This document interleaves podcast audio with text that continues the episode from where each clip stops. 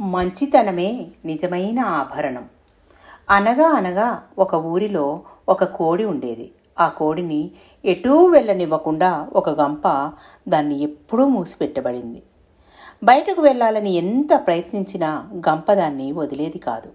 ఆ గంపకు పక్కనే ఎదిగిన మొక్కలో పూచిన పువ్వు ఇదంతా గమనించి ఓ గంప ఎందుకు ఆ కోడిని అలా మూసిపెట్టి దాని స్వేచ్ఛను ఎదుగుదలను అడ్డుకుంటున్నావు? పాపం కదా అంది.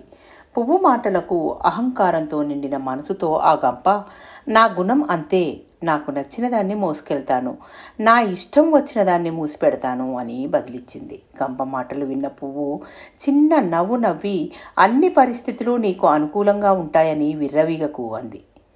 పువ్వు అహహా అవునా? సరే ఇప్పుడు నిన్ను కూడా మూసిపెడతాను చూస్తావా అని ఆ గంప పువ్వును కూడా తన కింద మూసిపెట్టుకుంది. అయితే గంప ఆ పువ్వును బంధించింది కానీ ఆ పువ్వు వెదజల్లే పరిమళాన్ని మాత్రం బంధించలేకపోయింది. ఆ సుమ గంధాలని అనుసరిస్తూ అక్కడికి వచ్చిన ఒక పసిపాప ఆ గంపను తీసి పక్కన పడేసి ఆ పువ్వును తీసుకెళ్ళి దేవుడి పాదాల వద్ద ఉంచింది.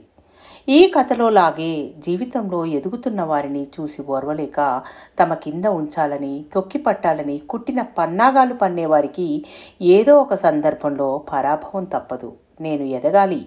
అనుకోవడంలో తప్పులేదు. కానీ నేనే ఎదగాలి అని అనుకోవడం అంటే అది మూర్ఖత్వం అవుతుందని ఈ గంప కథలోని నీతి. ఏ ఒక్కరిని తొందరపడి ఏమీ అనకండి. ఎవరైనా మనల్ని ఎగతాళి చేస్తే వారికి కాలమే సమాధానం చెప్తుంది. కరుగుతున్న క్షణానికి జరుగుతున్న కాలానికి అంతరించే మనసుకు మిగిలిపోయే జ్ఞాపకమే మంచితనం. అదే మనకు నిజమైన ఆభరణం.